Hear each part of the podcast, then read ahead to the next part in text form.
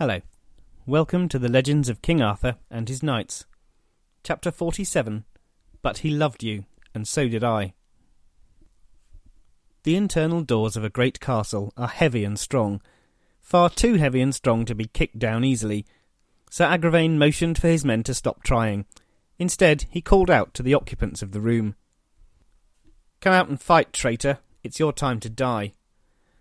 Lancelot realized there was no armour in the room. He only had his sword, and he had thirteen knights to take on. Not one to shirk a battle, he strode towards the door. As he prepared himself, Guinevere spoke, full of self pity, as usual. We're doomed. They will burn me, and they will hunt you down, even if you do escape. I love you more than life itself, and I won't let you burn. If something happens to me, my kinsmen, they will not let you burn. If I'm killed and the king takes you to the stake, then Hector and Lionel and Bors will rescue you. They will fight for me or for my memory, and they will protect you to the end. He gathered the queen in his arms and kissed her. Then he strode towards the door and unbolted it. The door opened, and a knight called Tanagwin, who particularly hated Lancelot, dived in. Behind him stood Agravaine. King Arthur's nephew permitted himself a grin. His moment had arrived. He was going to bring the traitors to justice. Tanagwin saw that Lancelot had no armour and charged at him. A split second later, he was lying dead on the floor, his helmet and skull split in half. Lancelot quickly shut the door and bolted it. Then, with the Queen's help, he put on Tanagwin's armour and reopened the door. Die, traitor, said Agravaine. But Lancelot didn't die. He raised his sword and swung the truest stroke of his life. Agravaine crumpled and fell to the floor. He was dead before he hit the ground. The other knights looked momentarily stunned, and Lancelot seized his chance. Before long, ten more brave knights of the Round Table lay dead near the door of the Queen's bedroom. Only Mordred, ever keen to save his own skin above all others, escaped. Lancelot turned to Guinevere. Be strong, my love, be strong. When they take you to be burned, we will rescue you. He handed her his ring, and she gave him hers. Then he ran as fast as he was able to away from Camelot. On the way he collected Bors. Together they rode away, while Lancelot told Bors what had happened. My lord, said Bors seriously, what has been hidden for so long is now out in the open. The king has loved you more than anyone for so many years, and his heart will be broken. Now he will hate you. You have wronged him, and you will be his mortal enemy. The queen will be put to death because of you. We must get away from here and plan how to rescue her. All of your kinsmen will be with you, but I fear for us all. There will be war, my friend, and it will be a terrible and bloody war. The two cousins collected the rest of their extended family, and others followed and departed Camelot for the last time. With them were Lionel and Hector, Blamor and Bleoberis. Sir Lavaine and Sir Bellangere came, as did Sir Sadoc, Sir Dinas, Sir Palomides, and his brother Sir Safer. In total, thirty-eight of the knights of the Round Table left King Arthur's court that terrible day. Eighty other knights from various parts of Britain joined their cause, all for the love of Sir Lancelot. Together they all agreed they would rescue Guinevere from the stake and spirit her away to Joyous Gard, where they would prepare for battle with King Arthur. When King Arthur returned from his hunt, the terrible truth was relayed to him. He was dismayed to find out that Lancelot had escaped, but his resolve was clear.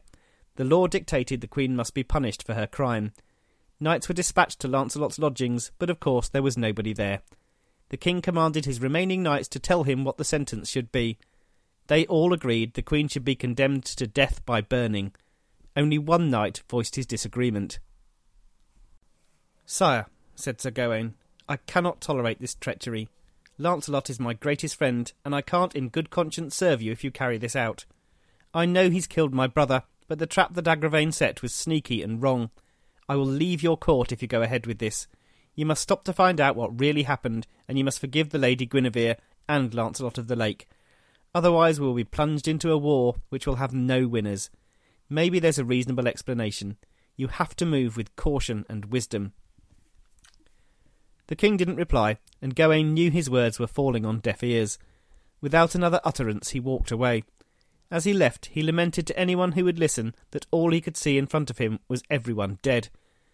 Arthur felt anger and spite towards his most loyal follower, and made a decision which eventually, eventually sealed the fate of them all. He commanded Gareth and Gaheris to be in the party which took the Queen to her fiery end. Both were sorely troubled by this command. They agreed to go, but they refused to be armed. They would not fight. They knew any battle would lead to war. The king would not see sense. Queen Guinevere was taken in chains to the pyre and strapped to a mighty wooden stake. The torch was prepared, and the sentence was about to be carried out. But it wasn't carried out. Lancelot and his kinsmen and friends launched themselves from the undergrowth. They charged at the knights defending the execution site, and the bloodiest battle between friends that ever there was took place that afternoon. The kinsmen of King Ban fought like they'd never fought before and pushed the king's loyal knights back. Gaheris and Gareth stood back, refusing to fight, but the chaos of battle is no respecter of wishes. The fighting surged towards them and surrounded them. Lancelot, Lionel, Bors, and Hector, and the rest, showed no mercy, and before long many of the knights of the Round Table, who had served with them through thick and thin, were dead. Sir Griflet fell lifeless, followed by Sir Aglaval and Sir Segwarides. Sir Tor perished at their hands, as did Sir Perimones and Sir Pertilope. The carnage was unprecedented. Lancelot himself killed many of the knights who opposed him, and in the madness of the fighting, even struck down a couple of unarmed men. Lancelot and his men were simply too good for the loyal knights, and they soon surged towards the queen. There they freed her from her bindings and spirited her away to Joyous Gard. Then they dug in and waited for the inevitable response. One of the knights who survived the Battle of Guinevere's pyre was Sir Mordred. He rode back to King Arthur and gave him the dreadful news. The king and his youngest nephew rode slowly back to the battlefield where they saw the awful results. King Arthur wept over the corpses of Griflet and Tor, and then surveyed the rest of the field. He noticed two unarmed men, covered in blood, lying near the edge of the battlefield. Slowly, dread in his heart, he walked over to them. Both of their faces were turned away from him, so he bent down and turned the head of the one closest to him. When he did so, his heart froze. The dead man was Sir Gaheris of Orkney. King Arthur immediately knew who the other perished hero was, but he went to check anyway. When he saw the lifeless face of Sir Gareth, he dropped to his knees. The wail that came from the mouth of the king was like no grief ever heard. King Arthur kissed Gareth's eyes and his mouth, and then raised himself to his feet and walked away silently. He thought of Gawain, and he knew for certain that war could not be avoided. His most loyal knight had forgiven Lancelot for killing one of his brothers, but there was not a chance he would forgive. When he saw the lifeless face of Sir Gareth, he dropped to his knees. The wail that came from the mouth of the king was like no grief ever heard. King Arthur kissed Gareth's eyes and his mouth, and then raised himself to his feet and walked away silently. He thought of Gawain, and he knew for certain that war could not be avoided. His most loyal knight had forgiven Lancelot for killing one of his brothers, but there was not a chance he would forgive him for the death of Sir Gareth. The king raised his hands and prayed. Ah, Agravain, Agravain, may Jesus forgive your soul for what you have caused. Sir Gawain of Orkney had wanted no part in these proceedings, but he couldn't block out the noise. The sound of wailing and misery reached his ears, and he just couldn't blot it out. Slowly he raised himself and walked towards the battlefield. Crowds gathered around the great man as he strode towards the carnage. Oh, Gawain, how will you live with what's been done? came the whispers as he made his way to the scene. Gawain, if you want to know great grief, keep going, they said. Gawain's anxiety rose and rose as he approached the bloodbath. He knew something dreadful awaited him, but he couldn't know just how dreadful it was.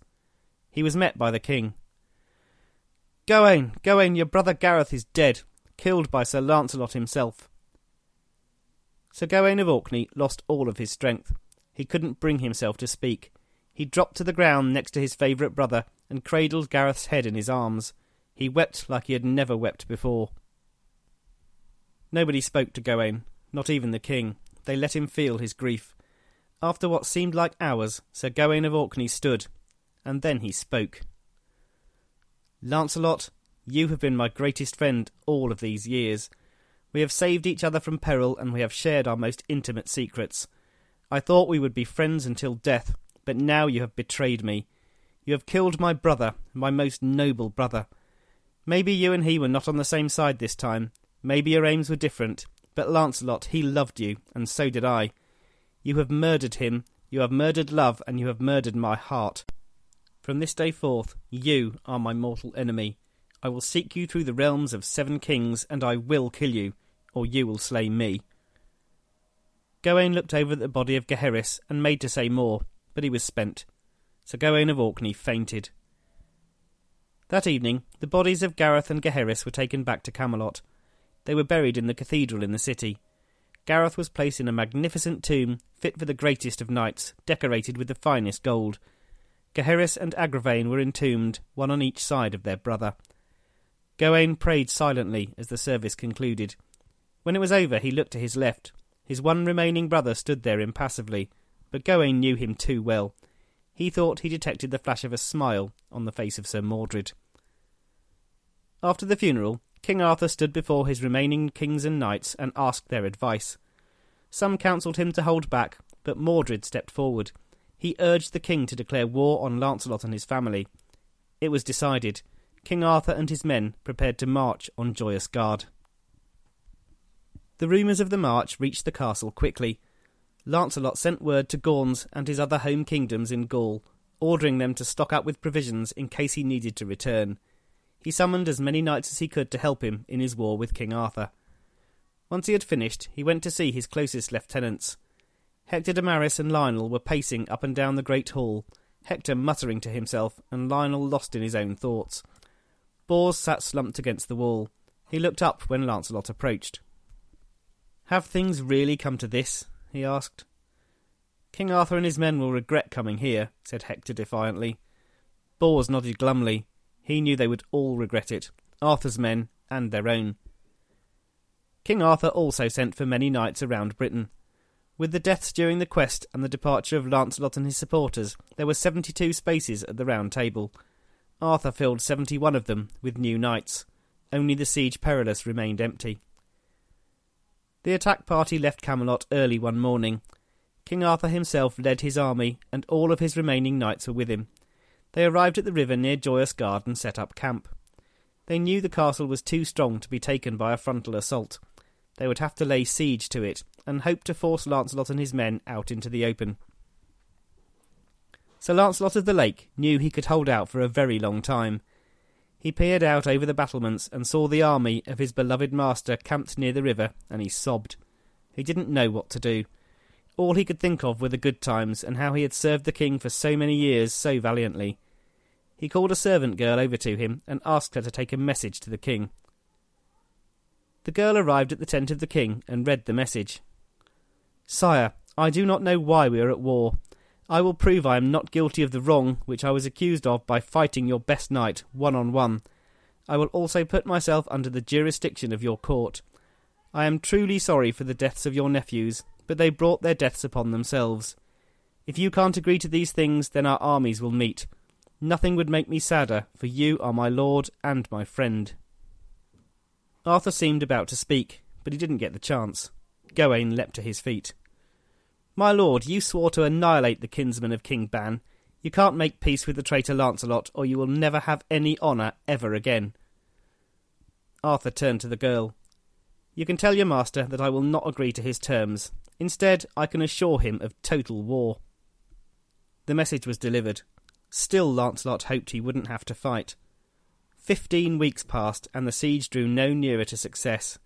Lancelot tried one more time, he climbed to the top of the castle and shouted out to the besiegers that he wanted to speak to the king. My lord, let's end this. Let me do battle with one of your knights for the honour of the queen. I will fight anyone except you or my beloved Sir Gawain. And when I have proved her to be honourable and faithful, please take her back to Camelot and let's end this war. Inevitably, it was Gawain who answered. Curse you, false knight, he sneered. King Arthur will have his queen and you, and he will slay you both. I make no comment on the shame of the Queen, but you, you are the worst of all men. You murdered my brother Sir Gareth, who loved you more than anyone. You made him a knight with your own hands, and then with the same hands you took away his life. I would give everything I have in the world if I could turn back the clock. Truly, I did not see my beloved Sir Gareth or Sir Gaheris. Nothing in my life has given me greater pain than their deaths. Something else died that day, you are the greatest friend a man could have, and I loved you above anyone all these years. I mourn the death of our friendship more than anything. Liar! raged Gawain. You slew him in spite of me, and I will wage war against you to the end. You are preventing peace, my friend. I think the king would accept my terms. You will die at my hands, Lancelot, said Gawain as he strode away. Arthur looked on, wishing he had the strength to intervene. Lancelot had been right. He would have accepted the terms. There was no way, though, he was going to do so now. Gawain was all he had left. He wasn't going to alienate the one man who had always stood behind him. Lancelot descended the stairs and called Hector, Lionel, and Bors to him. Together they agreed that it was time to fight. The rumour was deliberately spread so that word would reach the forces of the king. Lancelot wanted to win, but he wanted a fair fight with an enemy that was prepared. The next morning, Lancelot's army emerged from Joyous Gard. It was formed of three battalions, one led by Lancelot, one by Bors, and one by Lionel. Lancelot gave the word, and the force charged at King Arthur's men. Lionel's men met a force led by Sir Gawain. Gawain fought better than he had ever fought before, and killed thirty of his enemy. The two leaders then met in combat, and Gawain struck Lionel so hard he fell off his horse and plunged to the ground. Not quite dead, he was rescued by Hector de Maris and carried back to the castle. Sir Bors met the force led by the king himself. He charged towards the king and struck him with his spear. The king flew from his horse and hurtled towards the ground, landing with a sickening thud. Bors drew his sword and shouted over to Lancelot. Shall I make an end to this war? God, no, pleaded Lancelot. Don't touch him. I will not see the king killed. Lancelot dismounted and walked over to the king. Gently he picked up his former master and mounted him back on his horse. As he did so, he spoke. My lord, King Arthur, for God's sake, let's end this strife. Remember all that I have done for you in the past, and do not reward me with this evil. Now, this was a bit rich, coming from the man who had caused it all in the first place, but Arthur's feelings for the bravest of the knights of the Round Table were strong. He knew he couldn't end the war, he knew he probably shouldn't end the war, but the pain of battling against the man who had served him so well was too much. Tears ran down his face as he looked into Lancelot's eyes. A surge of hope ran through Lancelot, but it was quickly dashed. Arthur turned his horse and rode back to his army without a word. The fighting raged all day, and many on both sides were killed. Two hundred of King Arthur's men were lost that day, and over a hundred of Lancelot's. The remaining knights buried their dead and wept over their lost friends. King Arthur wept more desperately than most. One of the people he buried that day was his stepbrother Sir Kay. Kay may have been sarcastic and not always valiant, but he was as loyal as any. His death meant there was nobody left from the time before Arthur became king. His stepfather Sir Ector had died peacefully many years before. Merlin had been gone even longer. Now Kay was dead, Arthur felt like the old man he was becoming.